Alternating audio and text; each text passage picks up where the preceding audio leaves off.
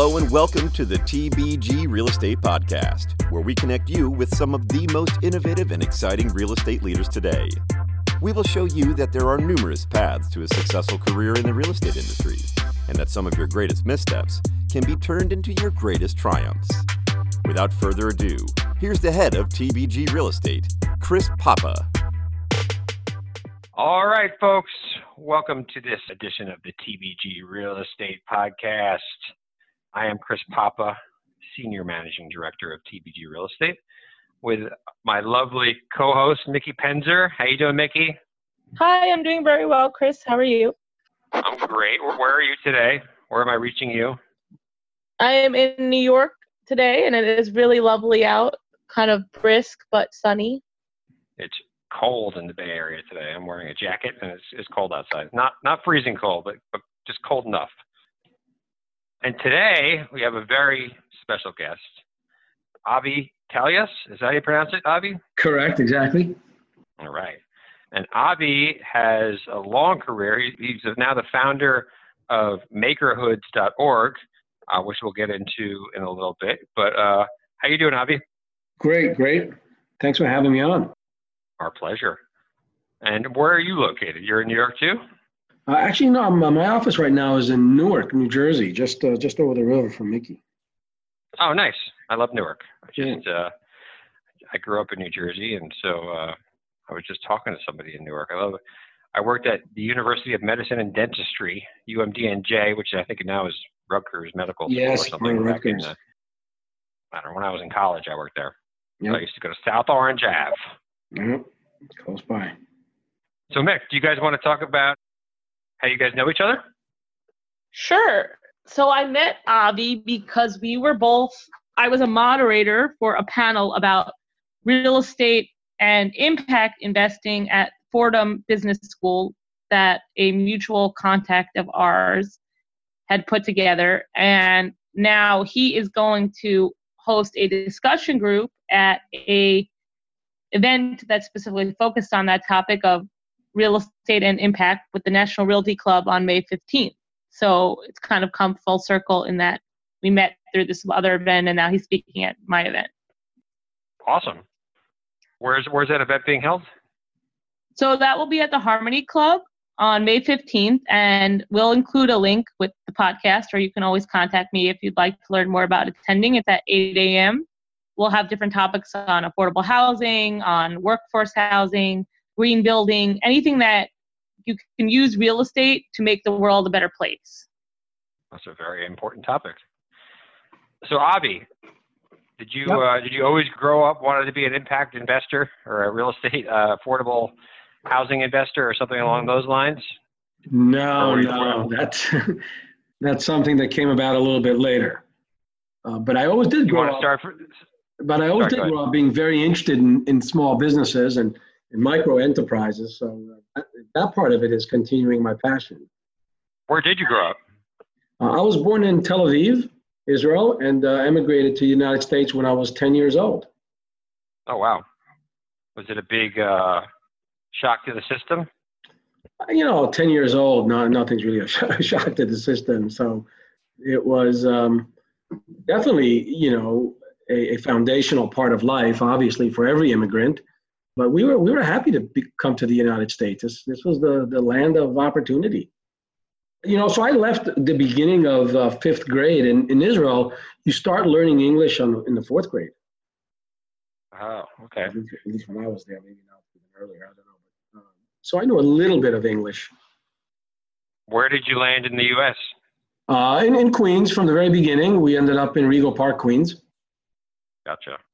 Isn't the, the, the most diverse definitely the most diverse borough, I believe. But isn't it the most diverse area in the United States? Yeah, the the the number of uh, different uh, nationalities in Queens is incredible. It's all of us who come from Kennedy Airport go. You said that you grew up with an interest in small businesses uh, and micro businesses. Was your family involved with that, or where where did that come from? Well, I, I grew up in the southern part of Tel Aviv, uh, literally in a small industrial park that still had you know uh, refugee housing there. So um, I literally lived above a cabinet maker across the street from me was a uh, welder and a um, bolster, the, the potato chip factory, an injection molding factory. All of those were small little shops uh, right in, in our neighborhood. So, uh, wow. Grew up in that kind of a traditional industrial park. Wow. So like everyone's life, everyone's life revolved around business. Yeah, that's all it was. It's you know there weren't really the that was like in the '60s. There weren't a lot of, of organized large uh, large enterprises in, in Israel. So mostly it was a lot of small businesses in, embedded in the communities. Mm-hmm. But were you, was your family involved with that too? Uh, my dad was actually a uh, truck driver. Uh, he was an independent truck driver. He had his own truck, but he you know worked as a truck driver, uh, hauling um, uh, goods from one town to another. Oh wow! Did he do that when he came to the the U.S.? No, when he came to the U.S., he had a bunch of odd jobs, and eventually he ended up in the in the jewelry business, uh, selling uh, selling jewelry.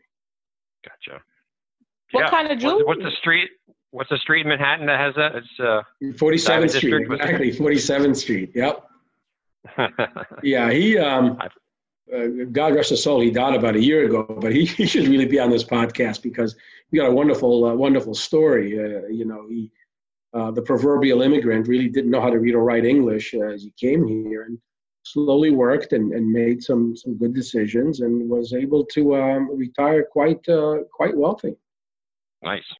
So tell me about you went to co- did you go to college with any sort of I mean, were you the first person in your family to go to college, and did you have any sort of career path in mind when you went there? Oh, in fact, the only person in my family to go to college. I have two sisters who, who didn't uh, go to college. Did you have any sort of uh, interest in business or anything like that when you were in college? You know, I started out at Columbia University in the School of Engineering. And the funny thing, I ended up in the engineering business uh, as part of my career, but I, I, I, really didn't like it. So, so I left. Eventually got a degree in economics from um, New York University. And then I got my uh, graduate degree in business administration from Harvard University. Not a bad one to go to. I've heard, oh, I've heard of, that one. Yeah, a lot of fun, right? so tell us about your. So you went to NYU. You get out. What'd you get into? What kind of trouble did you get into after NYU? Uh, so I worked for two years as an investment banker at uh, the First Boston Corporation in New York uh, doing um, you know M&A deals really at the time when uh, you know this was mid 80s when Wall Street was hot and heavy on leverage buyouts and acquisitions and all kinds of shenanigans.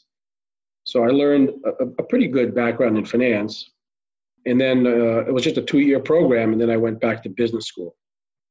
And during business school, this my second year in business school, I, I bought a small business um, in fact, it was advertised in the Wall Street Journal. That's how back far back it is. There's no internet then. so I bought a small business back in Queens, actually, in a town called Bayside. It was a, a small little machine shop that made products for the U.S. government, military products, only about seven employees. And I proceeded to run that for about uh, 16, 17 years before I sold it to um, a Fortune 500 company.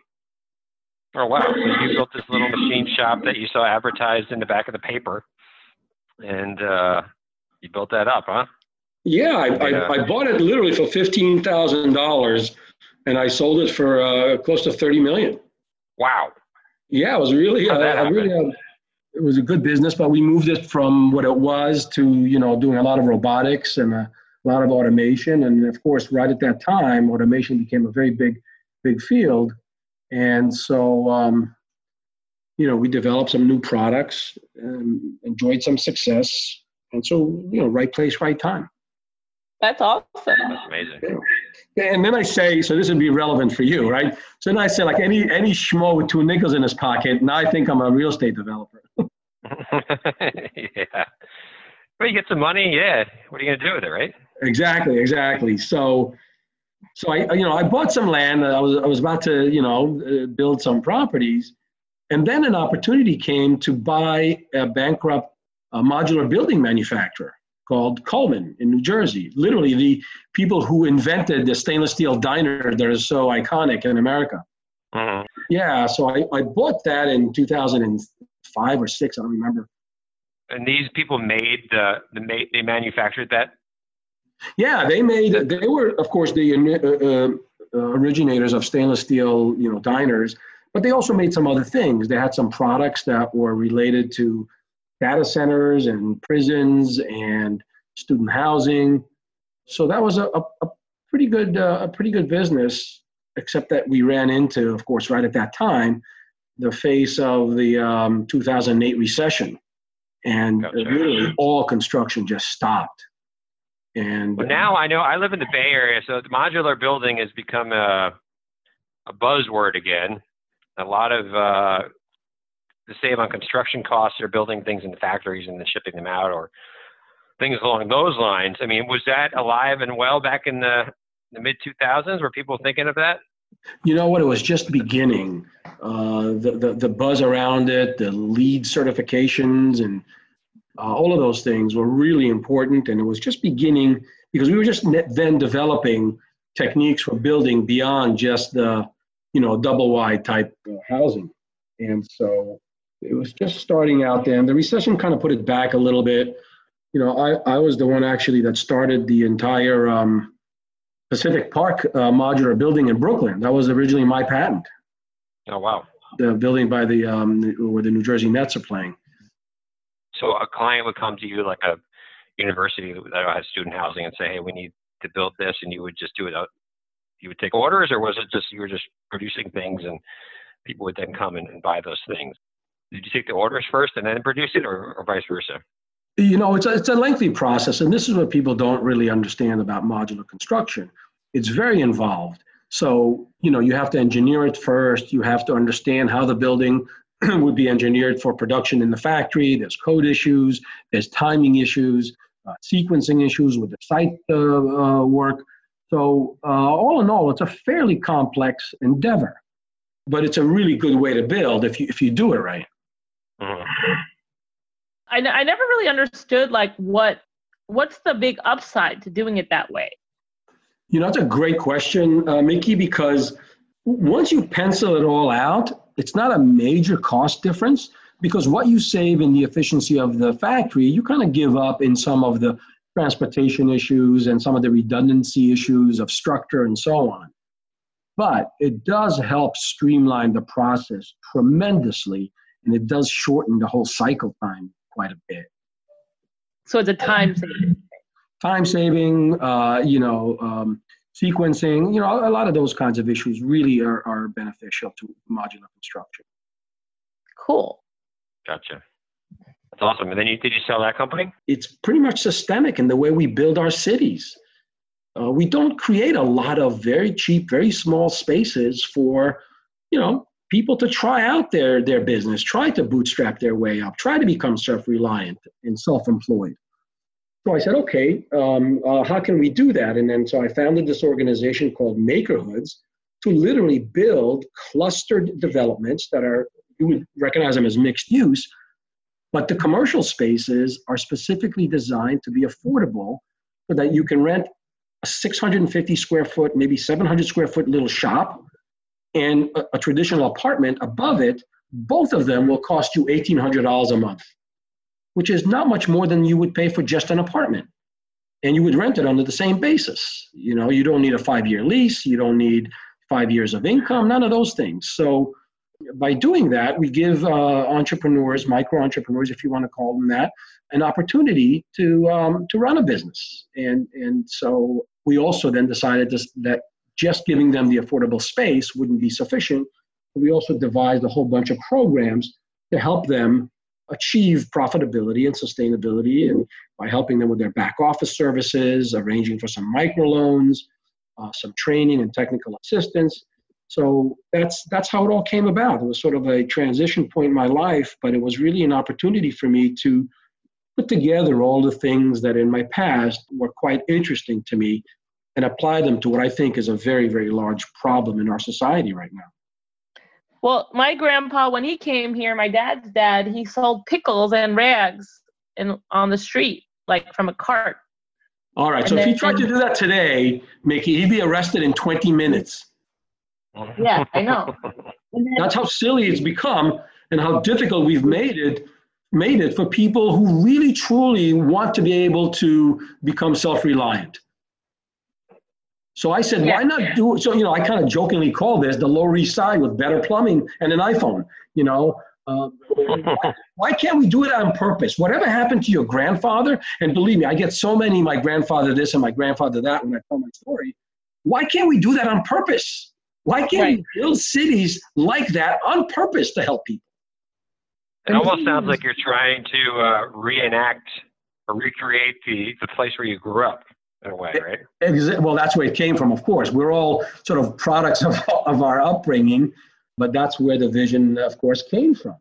Uh, but as I said, hopefully with better plumbing and an iPhone, and of course the iPhone is a, uh, you know, a, a proxy for providing good services uh, for people to get online and do the things they need to do to succeed. So how did you create this? I mean, I have a lot of great ideas, right? I have, I have, I have many great ideas. I don't just go out and do them. Maybe that's my fault, but like you did. So how did you, how did you start that? Did you just say, hey, I got to find a space where this could be possible? And how did you find that space? And did you get some like government assistance or anything like that? Or tell me about how you created this. Well, you know, that's, that's exactly right. So I said, okay, now what to do, right? So I decided because it does involve a lot of inertia. You've got governments and zoning and so on and so forth. So, of course, night and day, I'm doing research. And the first thing is zoning. So, you know, I went out there and made a few speeches. And really interesting, some uh, mayors started to call me up. I got a call from the mayor of Paterson. Say, hey, I heard about what you're doing. Would you come tell us about it? And Paterson is an interesting city. It's pretty high on the on, on the um, poverty scale and, and, and, a bunch of other you know social uh, indices. Uh, but the nice thing about it is Paterson literally was America's first maker city. You know, Alexander Hamilton actually was the one that uh, sort of designed it. So he called me up and said, "Look, what can we do here in in Paterson?" So I started working on a project there. But before long, unfortunately, that mayor went to jail, and I did buy a piece of property as well. um, yeah, funny but so sad. And, and and in fact, he's like the the second or third in the last five mayors of that city to go to go to jail. Oh God! Wow! Really horrible.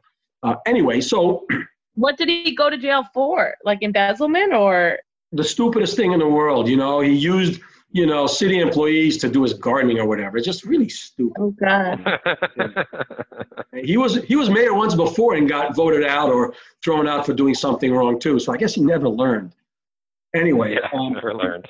So, so you know, I made some chats there, and it looked like that Paterson was going to take a little bit of time to move forward. And I uh, bought a little bit of land also, you know, small piece in uh, Jersey City. So I said, okay, maybe Paterson is a little bit uh, more challenging. Let me go to a city that's a little bit more up and coming. And and I looked at Jersey City. And so I bought a piece of land in Jersey City, and I kid you not, they turned it down.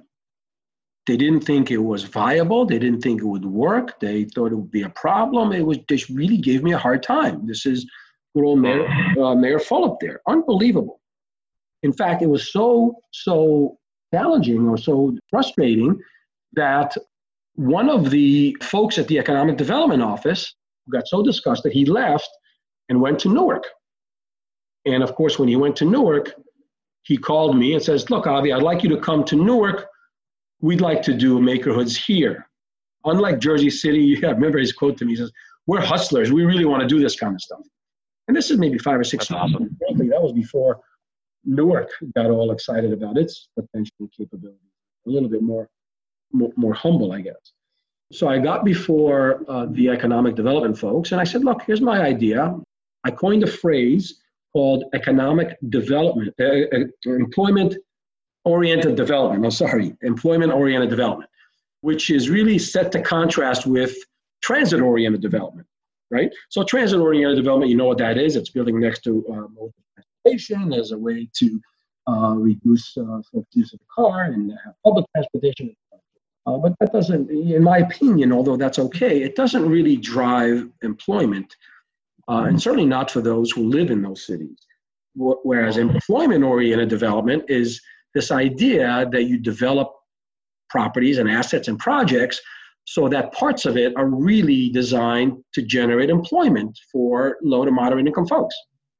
So, so they loved it. They love this idea of EOD, employment oriented development. So they said, here's a, here's a piece of property right here in town. Uh, it's got a nice historical history to it, a historical story to it. Uh, it was actually purchased in the 50s. So it was a big mansion on the, on the property. It's about an acre and a half with a big mansion. And the mansion was owned by a woman who came up from the South, cleaned houses here in Newark. And then, you know, she loved hair products, so she made a few hair products and sold them. Eventually had one little shop and another shop and a school. And before you know it, opened uh, up uh, um, a couple of uh, uh, locations in a school and was able to purchase this mansion. She became Newark's first African American millionaires. Oh, wow, so, cool. so to me, it had phenomenal, you know, uh, entrepreneurial juju. Even the guy before that built it in the 1880s, he was the a guy named uh, uh, Krueger, Gottfried Krueger. He was the first guy in America to put beer in cans. So right Oh, away, wow. I said, "This is my site. It's got great entrepreneurial buzz, and uh, and I, you know, I need to do it on this spot." So, so I, so I, I presented a plan where the mansion, it's a twenty thousand square foot mansion, beautiful, the, voted one of the most uh, beautiful buildings in the country. That's going to become Newark's Newark Center for Entrepreneurship. So kind of a we work in the castle thing, so that the first floor Mhm. is co-working and the other floors are just rentals. And the area behind the mansion, I'm building 66 apartments and 16 workshops, where the 16 workshops are designed to be affordable for local entrepreneurs. Mhm. So, uh, so So what type city- of entrepreneurs are in it? What, kind of entrepreneurs are in there?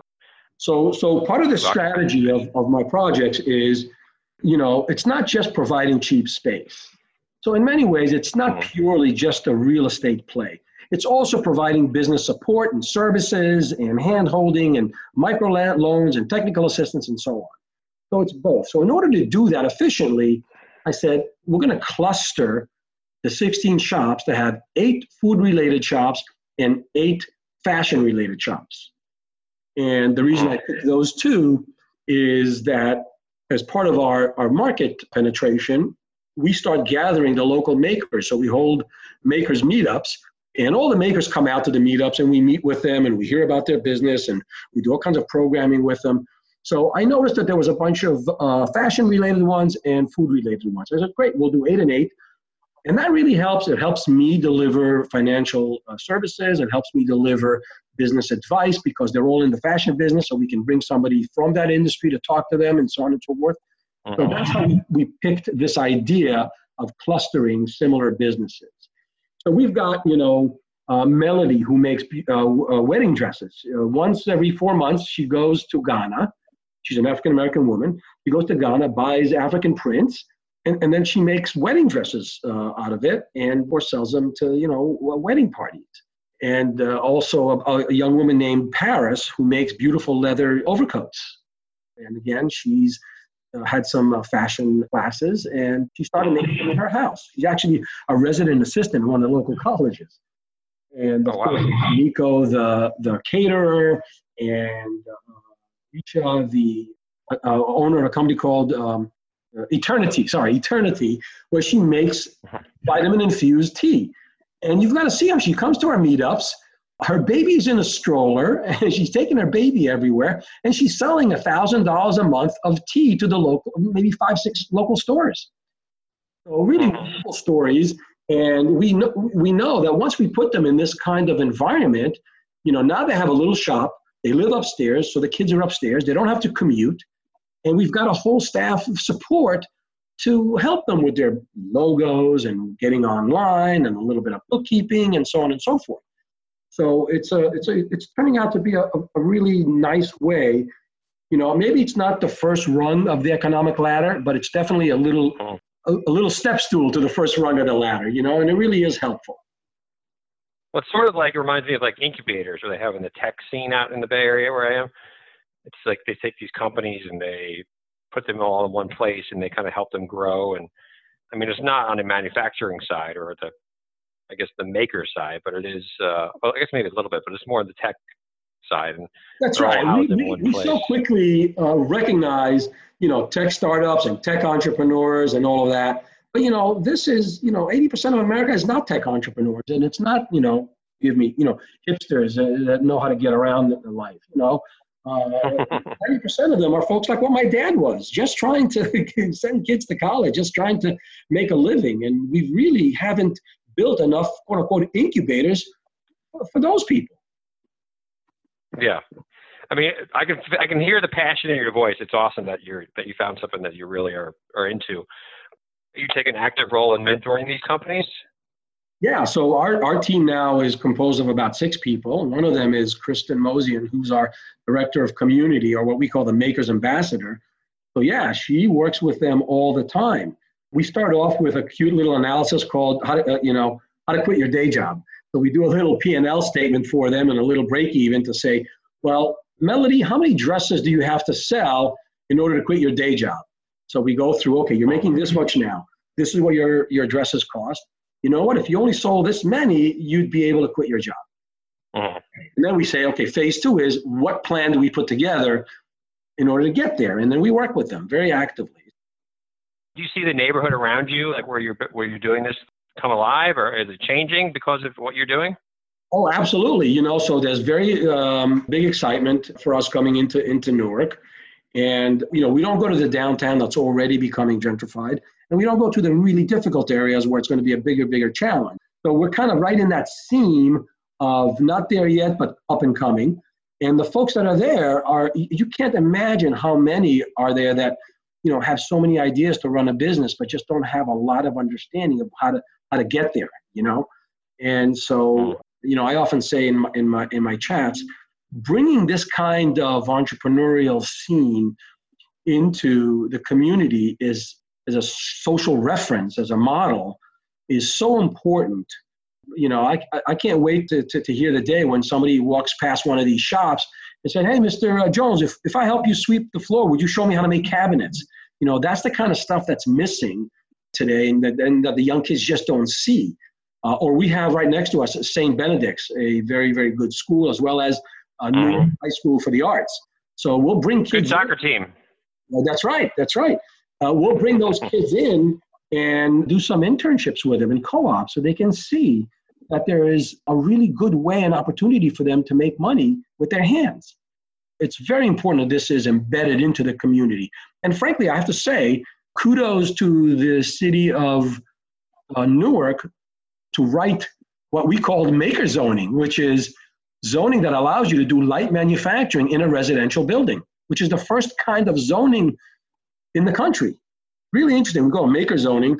It says that if if the shop is under a thousand square feet, you can literally do light manufacturing on the bottom floor of a residential building. You can make cabinets, you can make food products, you can make clothing, you can have employees, which is a very unique, you know, uh, zoning regulation. And I'm, and I'm happy to say mm.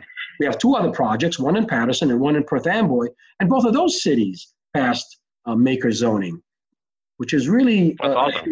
A, a, great trend, and, and I'm hoping to see more of it so that we can bring back this uh, artisanal sort of making to our towns, to our, to, our centers. Yeah, just that was my next question. Like, where you're growing now? So you're in Port, Perth Amboy, you said, and, and where else?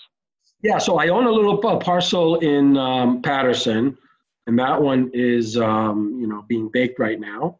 In fact, that one has a, an interesting uh, architect story. I'll tell you about that in a minute. And then there's one in Perth Amboy. Perth Amboy is a much larger project. It's nearly 10 acres and 500 units and about 80 shops. Typically, our project have 80 shops. Just 20%, uh, not 80 shops. I'm sorry, 20% of the units are, are you know designated for makers, and the rest are purely market rate. So this is not necessarily. Oh, okay.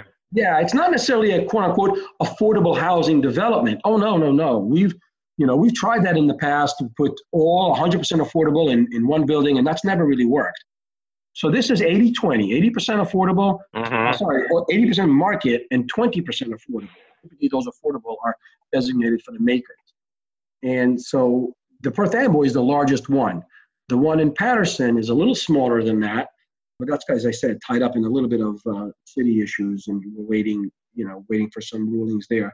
But that one, what's interesting about that one is we, I met one of the most famous architects in the world right now, a guy named Sou Fujimoto, a Japanese architect, and I met him at a talk, and they asked me what I'm doing, and I explained it to him, and he said, I would love to work on a project like that.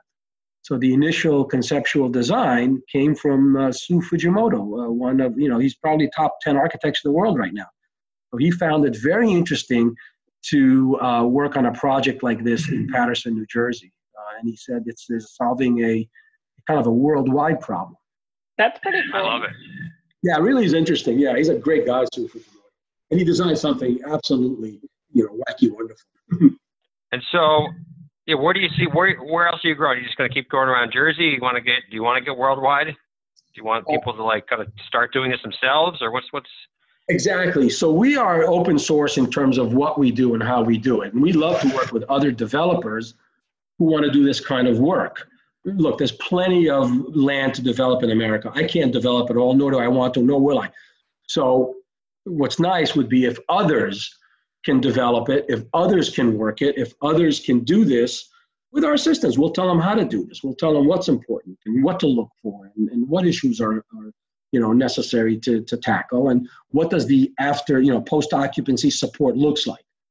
So definitely i'd love to see others do this thing and i'd work with them if, if they need to. In fact i have a you know a policy angle on this too. So for example let's take a look at our own city in, in, in new york city the bronx.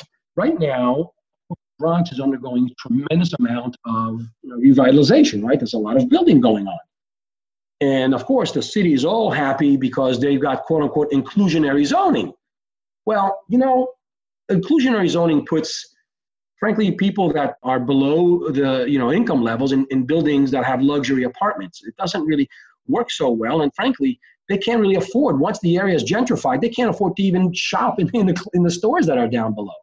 A better procedure would be to say, you know what, you're building on the South Bronx over here now, you're building by Wilkes-Barre, wherever you're building. That's great. You can go as high as you want. You can charge whatever you want. I'm not going to stop you from that. But you know what? Down at the bottom, you're going to build these affordable live work units. So the very people that you're gentrifying can live here and they'll sell you your lattes and your dry cleaning and all kinds of other stuff so they can earn a good living. But they don't have to leave their community. So I see that as such a better technique for you know urban redevelopment than just inclusionary you know affordable zoning. Yeah, I agree with you. I think like the 80-20 stuff with these fancy buildings, people feel good about it, but I don't think it creates actual solutions to the problems, which is why I try to bring together people who share this more holistic view, like Avi and other people, it doesn't really benefit the low income people as much as you would think it would. I mean, it's better than nothing, but providing them with work, providing them, it costs, I think, something like $780,000 to set one of these units aside.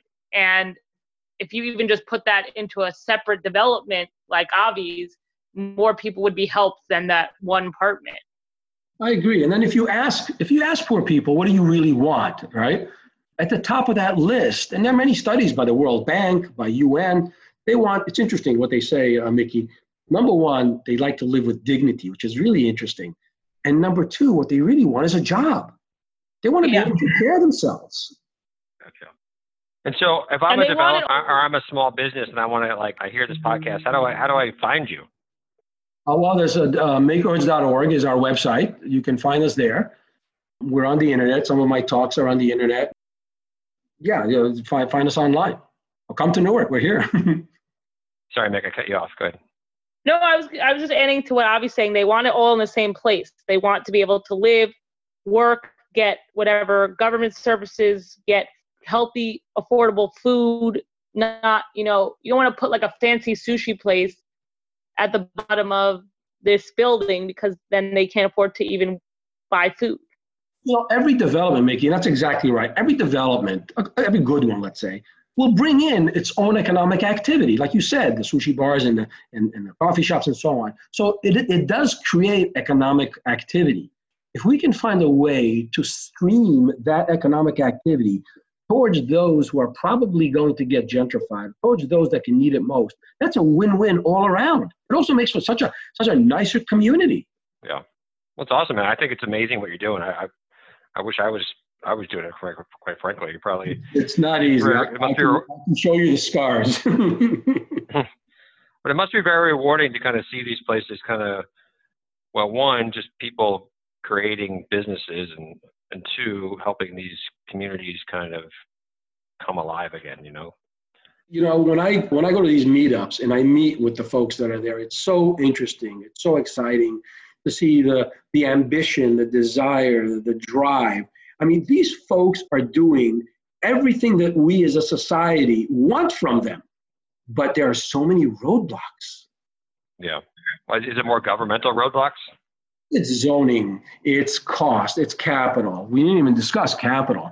So my first project here in Newark is a $30 million project.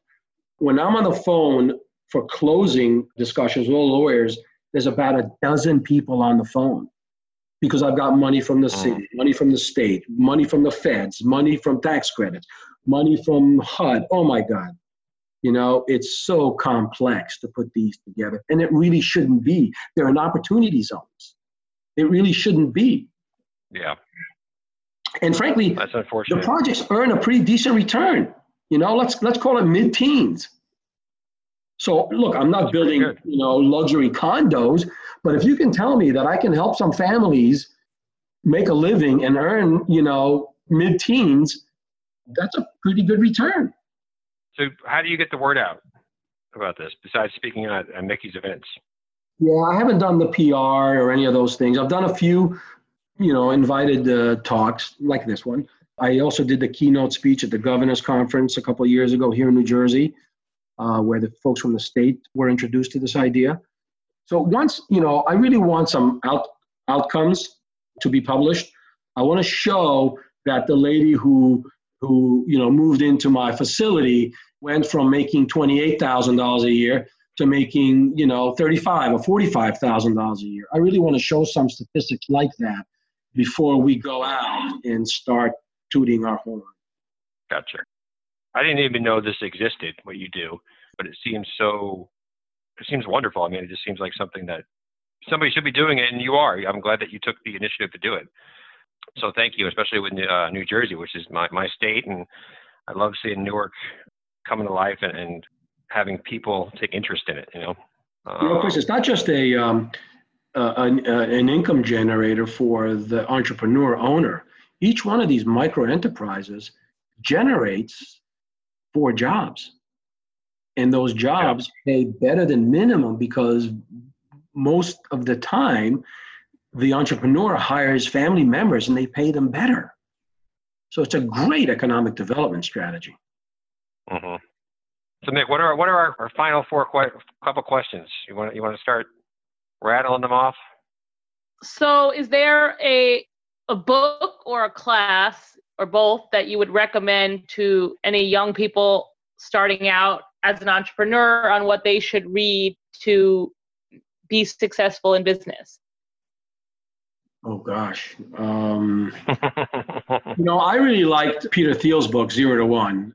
I don't know how much of that is just on starting a business, but I, I like that in terms of how you think about your business and making you know large changes.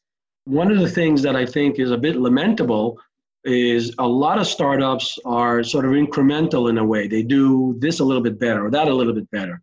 I think we need to dream a little bit bigger because a lot of the tools that we have and the te- software and technology is so decent that we can really dream a little bit bigger because some of our problems are a lot bigger. So I really like that book for that. I've actually never heard that read that book. Have you, Mickey? No, I haven't read it. I've heard about it, but I never read it. Gotcha. Is you do you have any other mentors throughout your careers? Seems like you have a couple careers here, but throughout your life that, that really influenced you? I had a, a, a teacher at NYU that taught an entrepreneurial class. Her name was Victoria Hamilton. And, um, uh, you know, I remember one day being in, in, in class and she says, oh, okay, Avi, what, uh, what are you going to do for a, a master's degree? And, you know, that was, you know, I was only seven years in the country at the time. And I said, well, I'm, I'm not really sure. I don't know. And I kid you not, this is God's honest truth. She goes, well, why don't you apply to Harvard? uh, you know, Harvard Business School. I swear I told her, what's that? I didn't even know. she said, well, no, you should apply. You know, you've got the kind of talent that they're looking for, blah, blah, blah. I applied and I got in. The point of that is sometimes folks like us that are not, you know, starting out privileged in a way, somebody just has to tell us you can and you should. So she was really influential that way. She just told me that I should because I can, and, and I never would have thought about it myself. you just need someone to believe in you, right? Exactly. Open your Absolutely. eyes a little bit. Absolutely. Do you have any other advice for a young person starting out on either places they can go find resources or how they can find out what their options even are, especially for maybe people coming from less privileged backgrounds who their parents don't know or their friend groups are kind of in similar situations. So are there, you know, resources they can Google? Are there government or not-for-profit organizations they should contact that you recommend?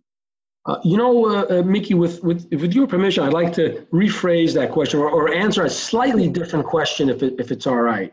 And it's more, more, sure. more of, a, of a comment. You know, I was in the, you know, regular traditional private sector for-profit uh, all of my life. And it was really interesting when I got into this, uh, let's call it double bottom line or triple bottom line kind of uh, business where not only do you want to earn a profit, but you want to help a lot of people. Whereas one is is chess, the other one is three dimensional chess because you really literally have to think not only how the business makes money, but how do you help a lot of people along the way, you know?